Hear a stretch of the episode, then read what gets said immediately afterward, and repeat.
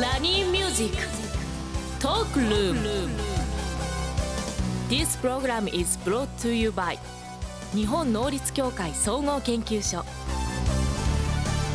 リスナーの皆さんおはようございます。大野泰敬です。おはようございます。石井加穂です。今日もポジティブライフを応援するお話をビジネスマスターの大野さんとお届けしていきます。よろしくお願いいたします。よろしくお願いしまお願いすします。この間ね、はい。大好きなディズニーランド。どうどうでした？楽しかったた楽しかったんですけど雨が。え？今年雨ってそんな降りましたっけ？私本当に雨女なんですね。なので外に出ると基本雨が降ってるので月の半分以上は雨降ってるって思ってるんですけどそうでもないんですか？いや本当に、まあ、ディズニーもよく雨が降るんですけれども、はい。この前伊勢にも行ってきたんですね。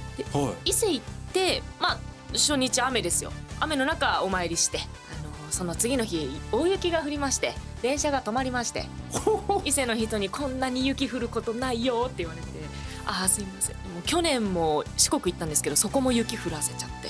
えなんでそんなことになってるわかんないんです。なんか友達曰く龍神様に愛されてるねって言われたんですけど。プラスで考えてうんまあいいねかって、うんじゃあいいやって。小野さんあんまり雨降らないですか？私あのやっぱり日頃の行いがいいんで。え ちょっと待って。日頃の行いがすごくいいんで基本的にはなんか晴れてる気がします。これ私日頃の行いのせいなんですかね。出てると思います。ちょっと日々改めよう。でも晴れの日がとっても幸せな気持ちになるんで雨もいいですよ。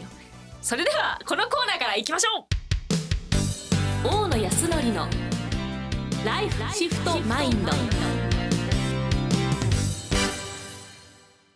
コーナーは一歩先を行く社会人のヒントを大野さんにお話しいただきます。はい。大野さん今週のテーマは？今週のテーマはですね隠れたビジネスモデルを探せということで、はい。ソーミラというね番組がですね毎週木曜日、うんうん。えーラジオ日経第一で12時から、まあ、ちょうどこの番組の、えー終わった数時間後にですねはい放送している番組なんですけれども、そこで毎回ゲストの方をお越しいただいて最新のビジネスに関するお話をお聞きしてるんですけれども、そこではちょっと深掘りできなかったような内容をちょっとねこちらのトークルームでもあのお話ししていきたいなと思ってるんですけれども今日ちょっとお話ししたいなと思ってるのはあのね先週先々週か。ヤフーテックアカデミーでですね佐野光さんという方に来ていただいて、はい4ヶ月で、まあ、エンジニアに育て上げてくれるというサービスが今度リリースしまして、はい。あの多分お聞きいただいたかなと思うんですけれどもあれ実は言うとですね番組内ではお話しできなかったんですけれどもいろいろなことが隠れてまして、えー、聞きたい。ちょっとね今日はそれを深掘りしながらちょっっと話をしていきたいなとお願いし思っますてます。まずなんですけどあれヤフーはなんでやったとます。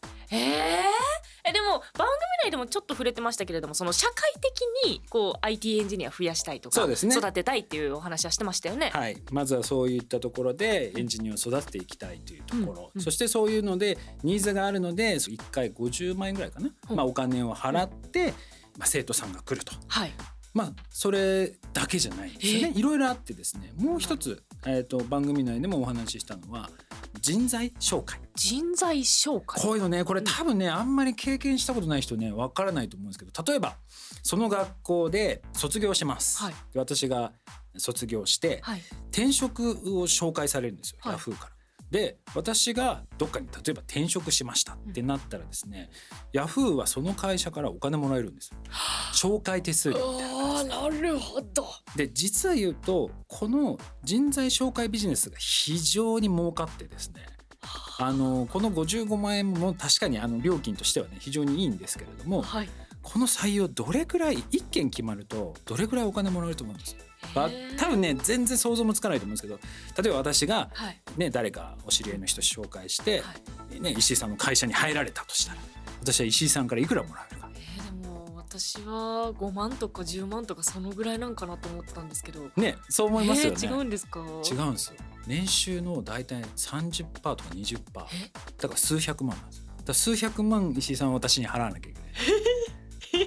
エージたいな感じですねそうそういやだから本当にあの結構そのビジネスがすごくてさらにすごいのがエンジニアの領域なんですね。うんでエンジニアの領域何かっていうとまあ今はちょっと落ち着いてきたんですけれどもエンジニアの年収が仮に1,000万とします。はいで1,000万としたらその人が転職したら転職した先の会社の人はヤフーにその紹介手数料みたいな形で1,000万払う。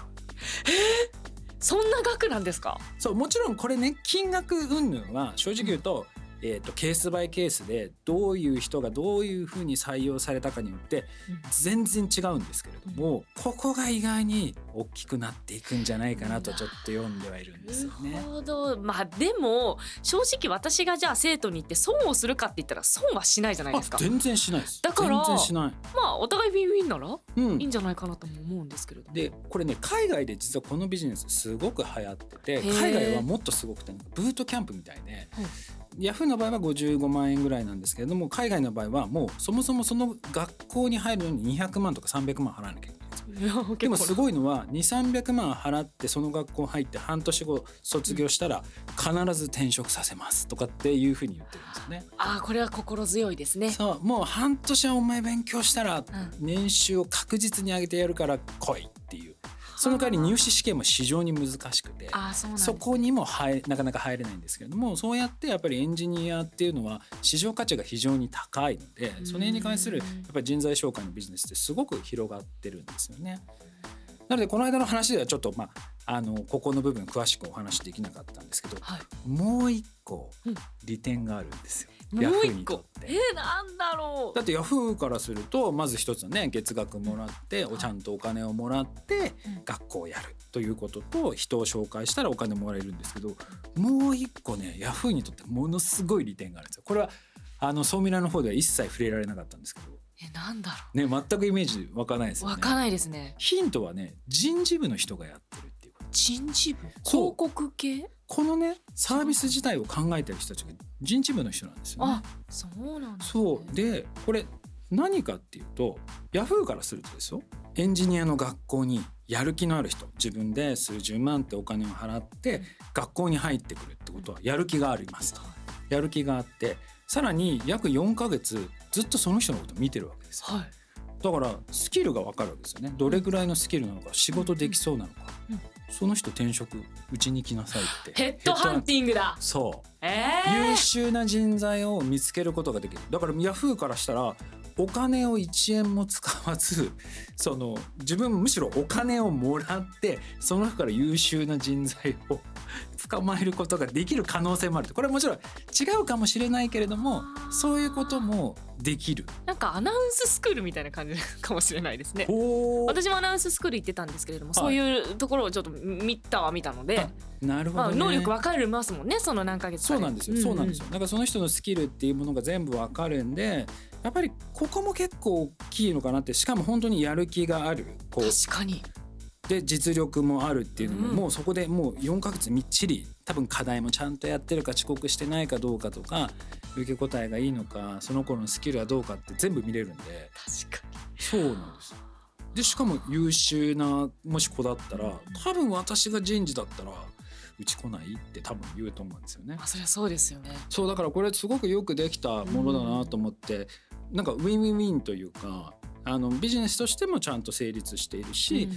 そのいい人材を見つけていくっていうヤフーからしても本当にいいモデルだなっていうのが今回のその隠れたビジネスモデルを探せっていうのにまあすごくぴったりだなと思って。はあそういう意図があったんですね。そうなんです。なのでまあそこは一切表に触れられてないんですけどね、はい。そのさっきのあの人材ですとか、うんあ要は人材紹介とかあと月謝の部分とかはちゃんと出てるんですけどその他の部分っていうのは一切触れられてないんですけどおそらくそこも多分想定してるんだろうなっていう気はします。正直あのお話聞いた中でまあ1日で23時間でしたっけ？23時間です。で全部で300な何時間でしたっけ？なんかけ結構な時そうですね。間だったじゃないですか。だからそれをできるってなかなかの人材だとそう思っで。すよたので1日2時間。うん私ちょっと自信ない。な 私もちょっとあの心折れちゃうかもしれないなと。ちょっと自信ない。けどでもやっぱりそういうのうん。ねやっぱりコツコツやり続けられる人なのでやっうんぱりそういう人っていうのを多分おそらく捕まえていくんだろうなと。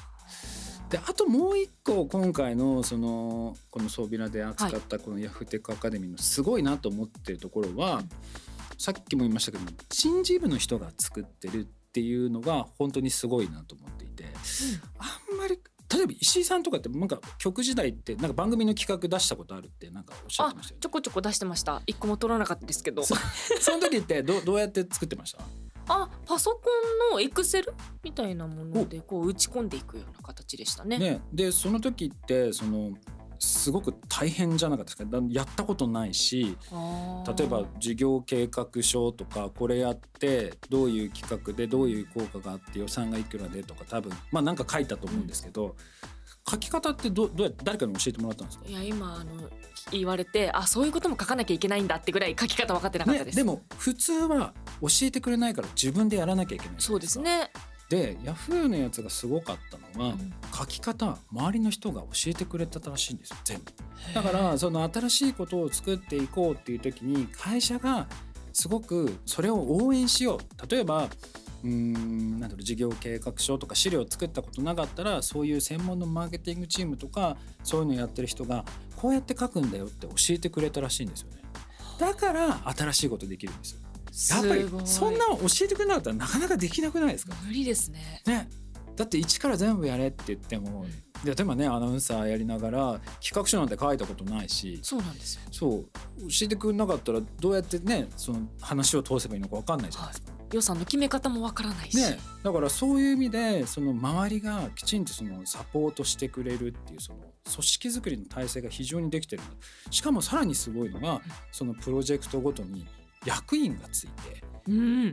役員の人がついてる、そう、ね。う。ん。その人たちがなんかしっかり多分おそらくこれはビジネスモデルが弱いからこここうしなさいよとかああしなさいよって多分教えてくれたと思うんですよね。あとは社内にこの人に話聞きに行った方がいいよとかっていうのを多分進めてくれてたはずなんですよ。そこがやっぱりすごいなと思って。うん、すごいですそう。だからその新規事業を企画しても全然通らないとか新しいことやっても通らないって時はこのヤフーテックアカデミーの会を聞かせてほしい上司に。ああそうですね。そう。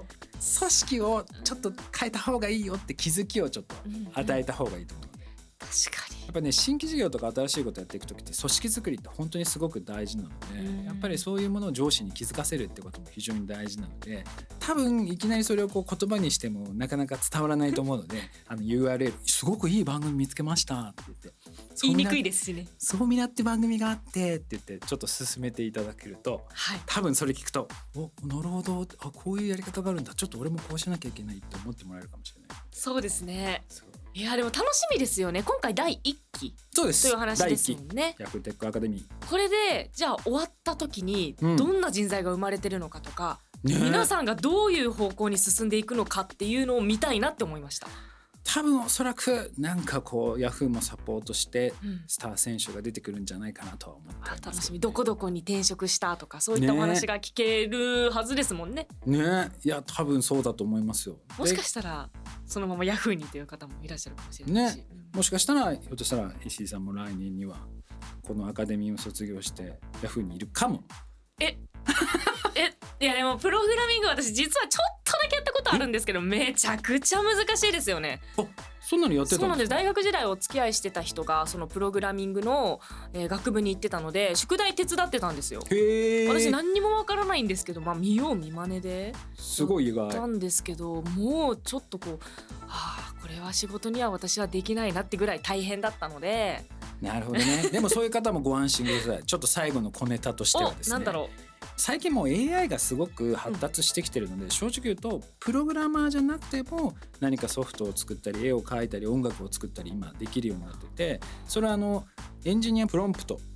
でそれが、えー、と何かっていうと魔法使いの言葉みたいな形で AI ソースコードが分からなくても分かりやすい言葉を要は AI が分かる言葉で話してあげると、うん。全部指示通りにやってくれるんですよ。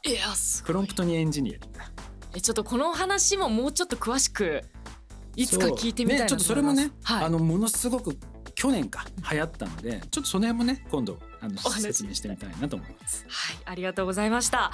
以上、大野康則のライフシフトマインドでした。今後リスナーの皆さんのお悩みなども相談に乗っていければと思っております。お悩みはラジオ日経番組ウェブサイトか私石井加穂のインスタグラムで募集しています。ひらがなで喜びと検索してみてください。ストーリーにて質問箱を設置しますので、ぜひぜひご質問をお寄せください。